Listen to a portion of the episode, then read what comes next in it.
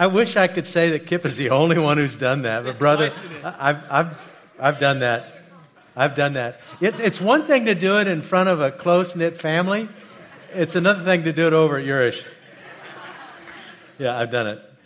Oh, goodness, it's really good to be here. Uh, I'm Frank Eschman. I am the life care pastor with Fellowship, and uh, what an honor to be here. It's, uh, it's a pleasure on this Memorial Day weekend.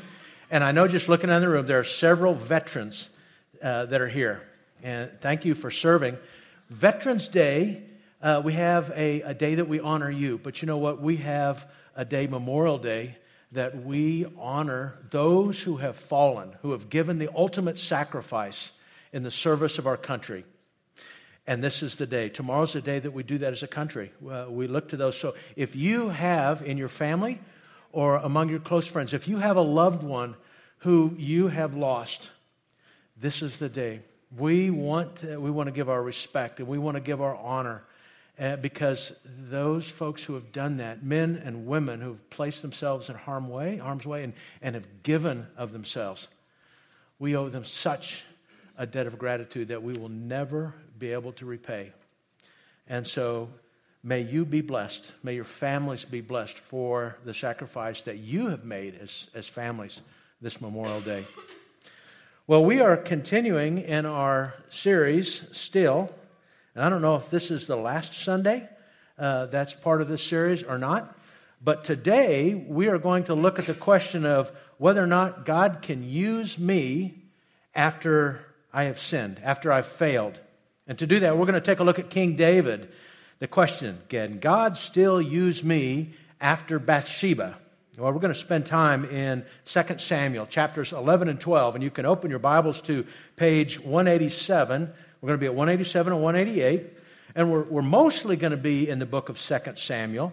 But we're also going to, towards the end of this message, going to be looking at Psalm 51, a very familiar psalm in the life of the church.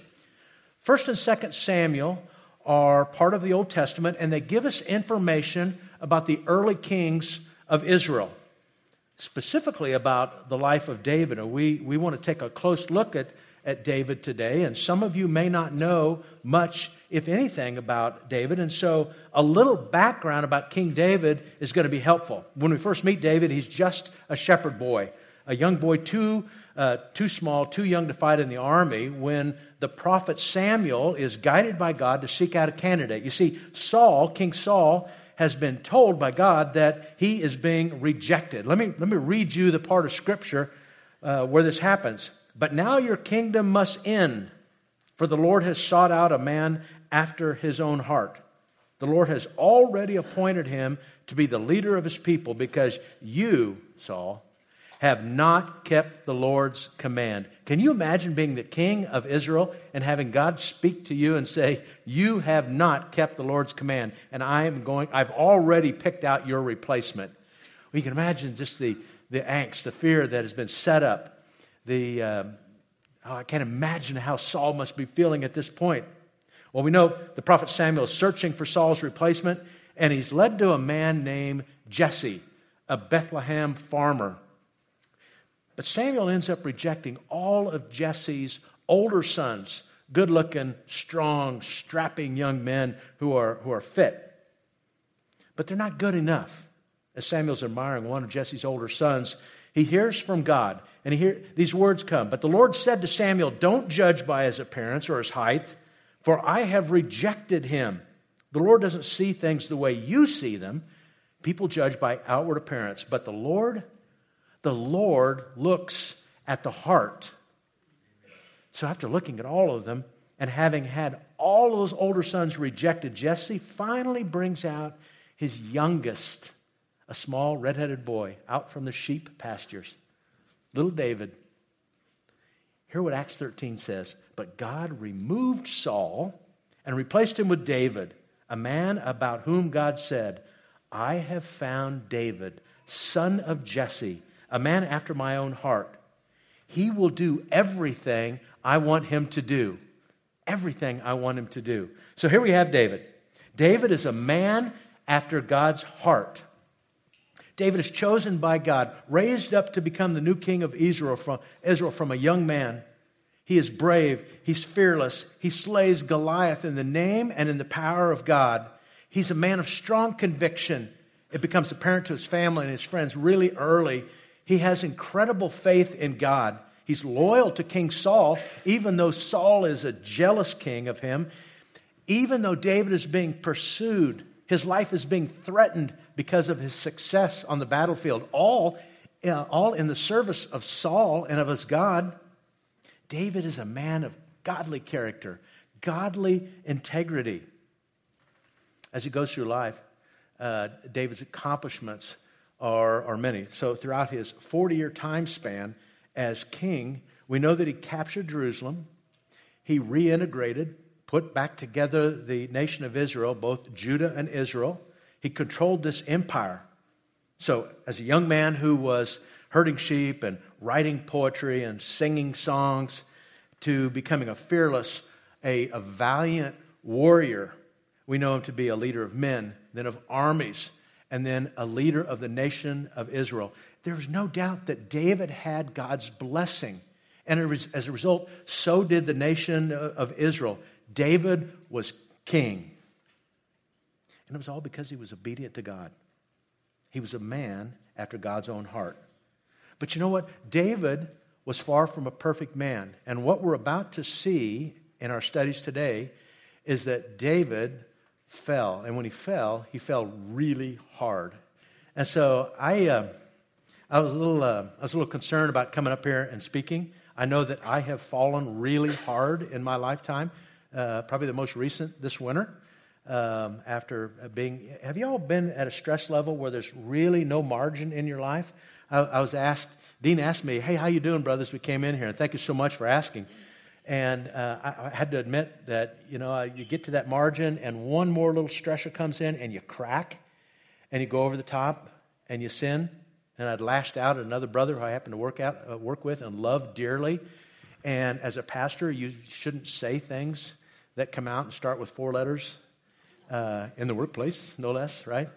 Well, the fact of the matter is, we all sin. We all fall short. But when I walked in here and y'all come in here, I feel really at home. I feel comfortable because there's a few of you I know that are right with me. We all have sinned. We all have fallen short of the glory of God. There is no one, no, not one, save Jesus Christ. Are you with me? Amen.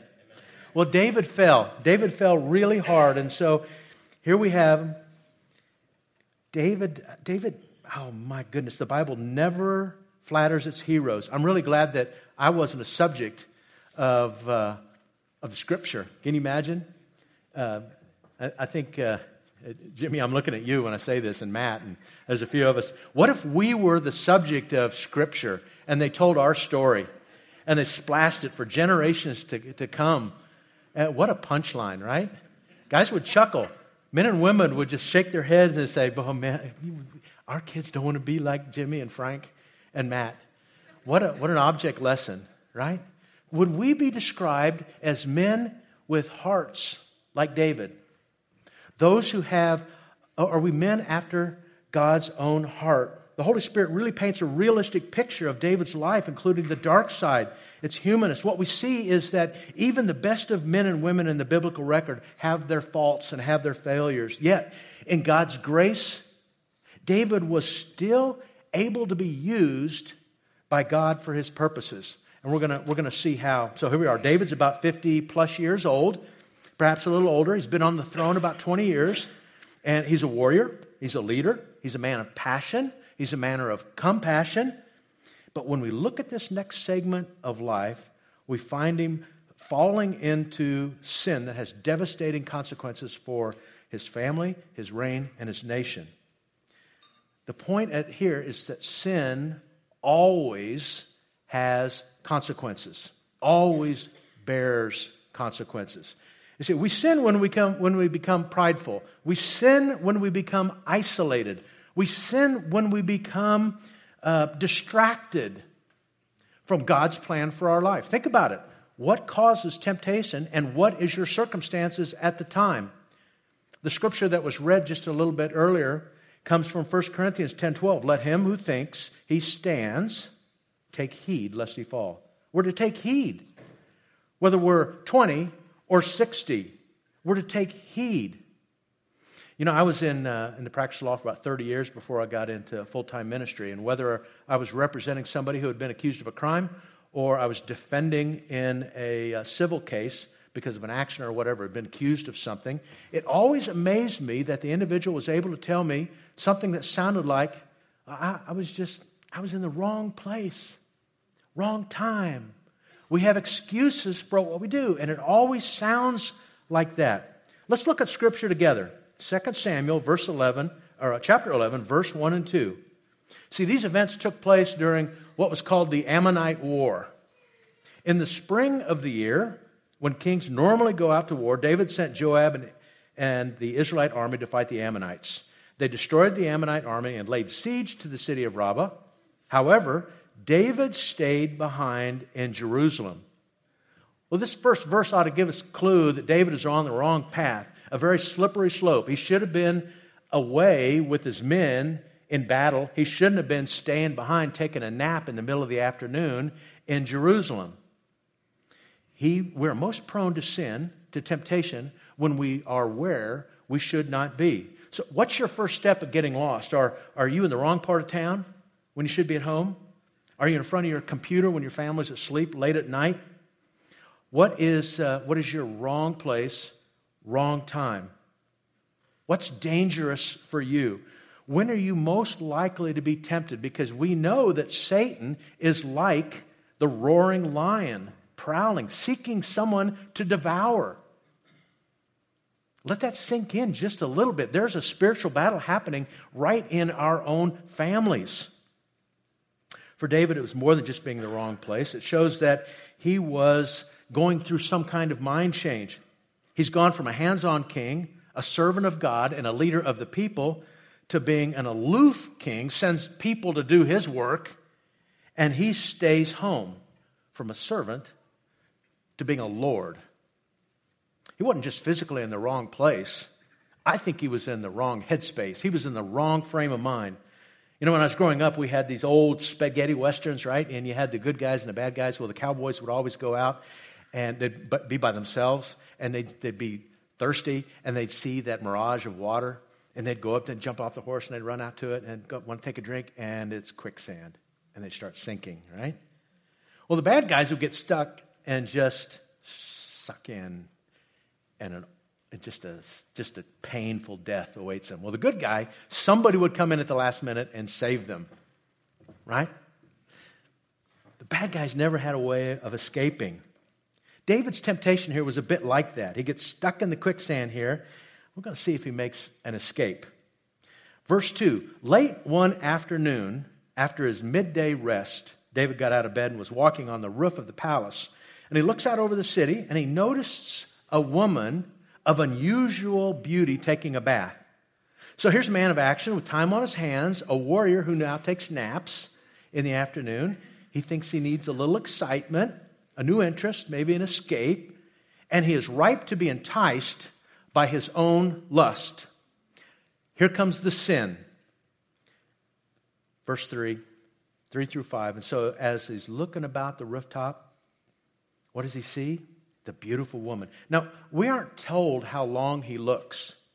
We're certainly, uh, we certainly know that he didn't look away. He didn't give the woman his privacy, her privacy. He stole her innocence. As we soon find out, he stole what was only her husband's. He sees her beauty and he wants her and he takes her. You know, it's not unusual at all when we read the commentaries that blame is put upon Bathsheba that she did something by bathing, apparently in public, to entice David, that somehow she is guilty for this.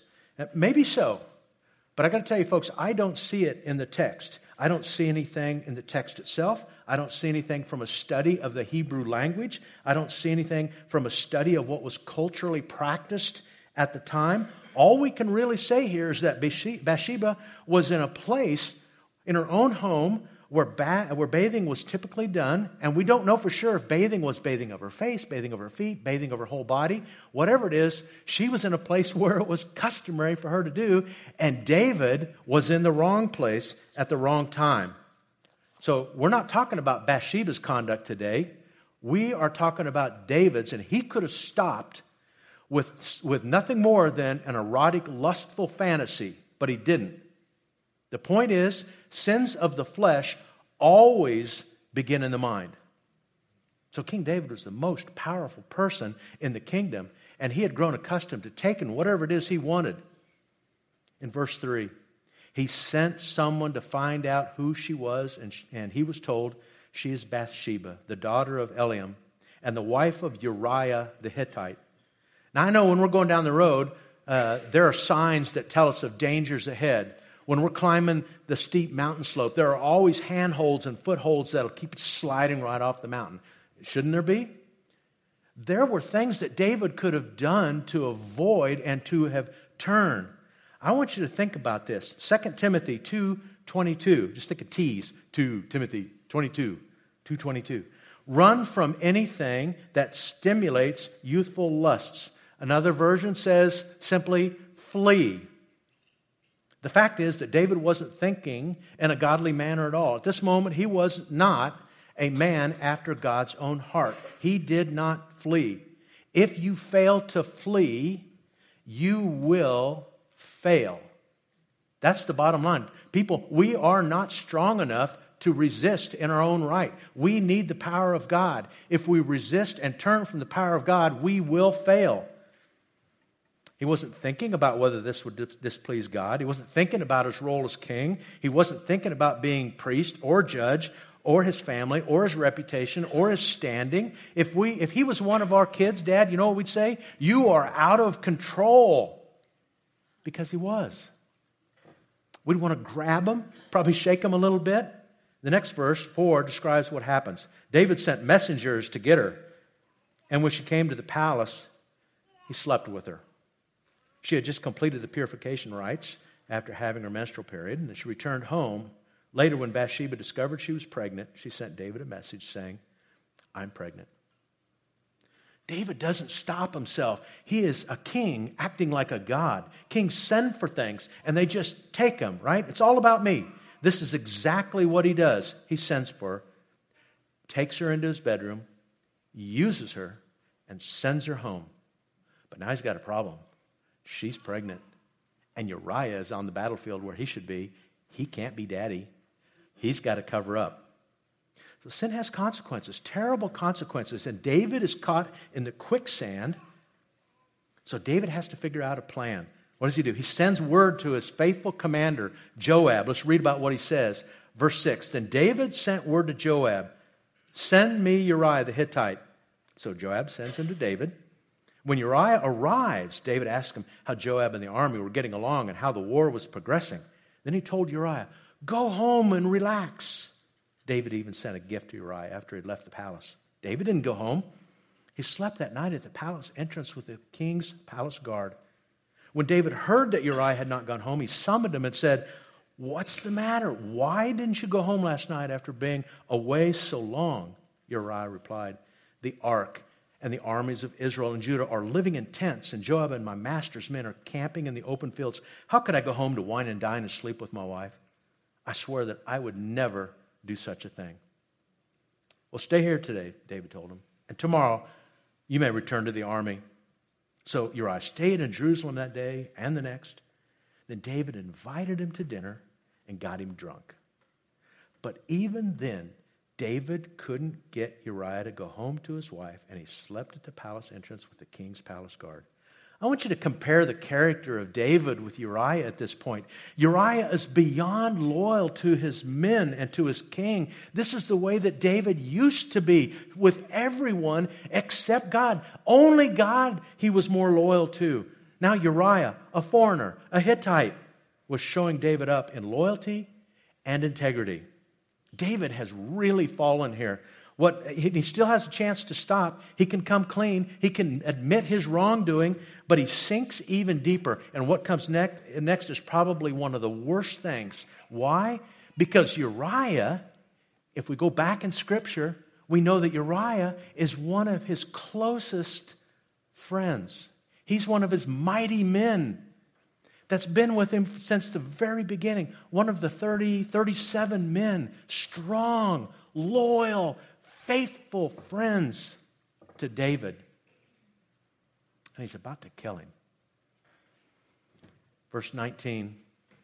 So the next morning, David wrote a letter to Joab and gave it to Uriah to deliver.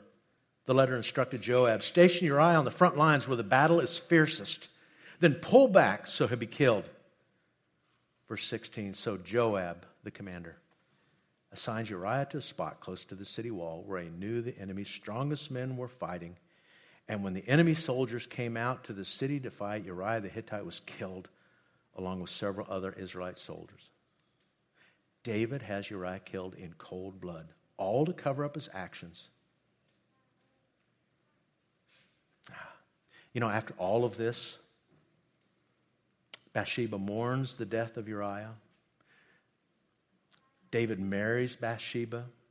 The child is born. Do you think that David sat back at this point and said, uh, I got out of this mess? David's dead. I got the woman, got the, got the child. All is good. Verse 27 tells it all. But the Lord was displeased with what David had done. David did what was evil in the sight of the Lord. Let's take inventory of David's sins slothfulness, lust, adultery, maybe even, maybe even rape, murder, lying, hypocrisy, pridefulness. We can go on and on with David here. There are times when we are all David. We really fall hard. I personally know how that feels. Maybe not the same sin, but something that is just as damaging to our, to our walk with the Lord. Who hasn't sinned? You know, you may be feeling like God can't use me. I'm just so messed up. I'm just so broken. I am not worthy. I am not. Fill in the blank. We've all got that blank. I got news for you. That is Satan talking to you. That is his lies. That is his deception that he wants you to believe. That is not God's truth. Take, I, I challenge you to take a look at any character in Scripture save Jesus, who is the only one who is free from sin. The point is, we are all broken. But can I tell you this? God will use you if you just let Him. He loves to use broken people like me and you. Now comes the confrontation. This is my favorite part of this leading up to what David does next. We read about the way God uses broken people. He'll use friends to reach them. We're going to read about Nathan, God's trusted advisor, his friend. There, there are times when every one of us are called to be like Nathan and to call a friend back from their sin. Let me just hit the highlights of chapter 12 for you. So, Nathan goes to David and he tells him this little story. He says, There's two men and they're in this town, and one was rich, one was poor. The rich guy owned all these, all this livestock, sheep and cattle, and the poor man, all he had was this little lamb. Well, the, the rich man had a guest that came in. And instead of taking from his own livestock, he goes and takes the sheep, the lamb from the poor man, and he prepares it for his guest. David David is furious at hearing this. As surely as the Lord lives, he vowed, any man who would do such a thing deserves to die. He must repay four lambs to the poor man for the one he stole and for having no pity. Then Nathan, Nathan says to David, You are that man. You're the man. You're the man. Have you ever been told that before? Guys, you're the man. I have. That hurts. You're the man. Dripping with sarcasm. That's pointed. That goes right to the core. We also read in the text farther that David uh, is told by Nathan that the child is going to die as a result of his sin. And that happened. Sin has horrible consequences. Nathan loves David And he loves God. And this is why he goes to David out of love, not judgment, not wrath, but to call his king back to God, to call him back to the place and the headspace of where he's supposed to be. Galatians 6 tells us in it that we uh, that a believer should go to another who is in sin. We're to gently and humbly help them come back to the right path. We're to, we're to be careful ourselves not to, not to fall into that same temptation ourselves. We're to help share one another's burdens. So Nathan speaks to David out of love, and he speaks to him out of God's words, not his own. And he speaks to David in a way that David will hear him and listen to him We've got to speak to our friends in the exact same way. Why don't we, people? We need to. How many of us watch something happen amongst our friends and we will go to the other friends and we will gossip about that, but we won't challenge. We will not hold our friends accountable. We won't speak to them in love. People, we owe it to them to do that. Now comes David, the confession. This is where David stops playing Lord, stops playing God, and he returns to being the servant king. And he writes Psalm 51. This is, this is one of the most beloved Psalms in church. I use it in my office in counseling all the time because it, it has all the elements that we need as followers of Christ. In this psalm, we see David's torment, we see his guilt, we see his shame, and we see his sorrow. We're going to look at parts of this. We're going to see the power of God's word. This is transformation of David's heart in this psalm. Listen to these. Have mercy on me, O God, because of your unfailing love, because your great compassion. Blot out the stain of my sins. Wash me clean from my guilt. Purify me from my sin. David is asking God for forgiveness for I recognize my rebellion. It haunts me day and night. Against you and you alone have I sinned. I have done what is evil in your sight. David recognizes his sin. Purify me from my sins, and I will be clean. Wash me, and I will be whiter than snow. Oh, give me back my joy again. You have broken me. Now let me rejoice. He's looking for God's grace. Don't keep looking at my sin, David writes. Remove the stain of my guilt. Create in me a clean heart, O God. Renew a loyal spirit in me. Do not banish me from your presence. Don't take your Holy Spirit from me. He is searching for God's grace. Look with favor on Zion and help her rebuild the walls of Jerusalem. David understands that in this, David can be used for God's future glory, and he is submitting himself for that. You see, look what David has done in this psalm. Number one, he has taken responsibility for his sin. Number two, he has asked for God's forgiveness. Number three, he has sought God's grace. And number four, he is seeking to, to uh, use his failure for God's glory.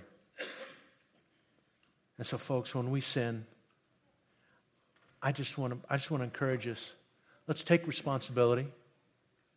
Let's ask for God's forgiveness. Let's seek his grace and let's use our failures for his glory. Confession, restoration, renewal, and humble worship. See, we, we see in Romans 13 that we can starve the flesh and feed the spirit. We can clothe ourselves with the presence of the Lord Jesus Christ because that gives us the power. You see, repentance is not so much about the sin as it is about restoring the relationship with God. We repent when we sin, we remove the guilt because of God's grace, and we are restored to God. That's what this story about David and Bathsheba is about. It's about placing David back in a position where he can be used by God, where he can be a man after the heart of God. We're all sinners. None of us are perfect. Hopefully, our sin won't be adultery and murder. According to Jesus, I am an adulterer. He who looks at another woman with lust in his heart is already an adulterer. If I've been angry with my brother, I am already a murderer. That's, that's some condemnation. We deserve the wrath of God. We deserve the punishment for that. We are so far from God. But thankfully, if we do like David and we come to Jesus and we respond, we are washed white as snow. Did God use David after Bathsheba? Yes. Yeah, he married Bathsheba and he had a son, and that son died. We know that David continued to have struggles in his family. We also know that David was given another son with Bathsheba, Solomon. The Hebrew word is shalom, peace. God loved Solomon. And with him, he built his temple. And he was the wisest of, Israel, of Israel's kings. And we know that part of the story was Solomon. God had abundantly blessed Solomon with wisdom and, and wealth because he sought to serve God. You see, and it was David that God used both before and after Bathsheba to lead the way to the promised Messiah, Jesus Christ from the root of Jesse, the house of David, in spite of his brokenness, God continued to use David. So I come back to the original question Can God use me after my Bathsheba? Let me ask it another way Am I a man after God's own heart? Well, do you believe that you're a sinner? Do you believe that you're unable to save yourself, that you deserve the wrath of God? Do you believe Jesus is the Son of God, that He came to earth fully human yet fully God, that He gave Himself as the atoning sacrifice for your sins, that He is who He said He was, that His sacrifice was sufficient, that He died, that He rose? Do you believe? Yeah, David remained faithful to God throughout his life. His loyalty to his Creator was unquestioned. Hmm. David had a deep desire to follow God and do everything God wanted him to do. He was a man after God's own heart. So, no struggle that we go through will ever exceed the grace and power of Jesus. Jesus Christ is the same yesterday, today, and tomorrow. We have a high priest, Jesus Christ, who can sympathize with our weakness one who has been tempted as we are, yet who was without sin. David knew about the old law of sacrifice, yet how much more is the sacrifice of Jesus? It was complete once for all time. There's never been a greater demonstration of God's love and faithfulness than at the cross when Jesus paid that price for our guilt and our failures in full and completely. I just want you to trust in Jesus. If you haven't made that step, accept his forgiveness. Let's pray. Father, we just thank you so much for, for David. Yes, we thank you for his failure because it shows us, it shows us, Father, that we can come to you. We can come to you in repentance. We can come to you and turn. Father, we ask that you would lead us that you would show us the way, that your Spirit would be with us. Father, your word tells us that your grace is sufficient, that your power is made perfect in weakness. And Father, I just confess for myself and all my friends seated here that we, we are weak and we need your help. So help us. Help us to be humble and to be dependent on the power of Jesus Help us to be alert to Satan's schemes in our life. Help us to be responsive when we are tempted. Father, just help us to submit to you. Help us to survive the quicksand because only your grace can save us, Father. We love you. We pray all these things in the precious name of your Son, Jesus. Amen.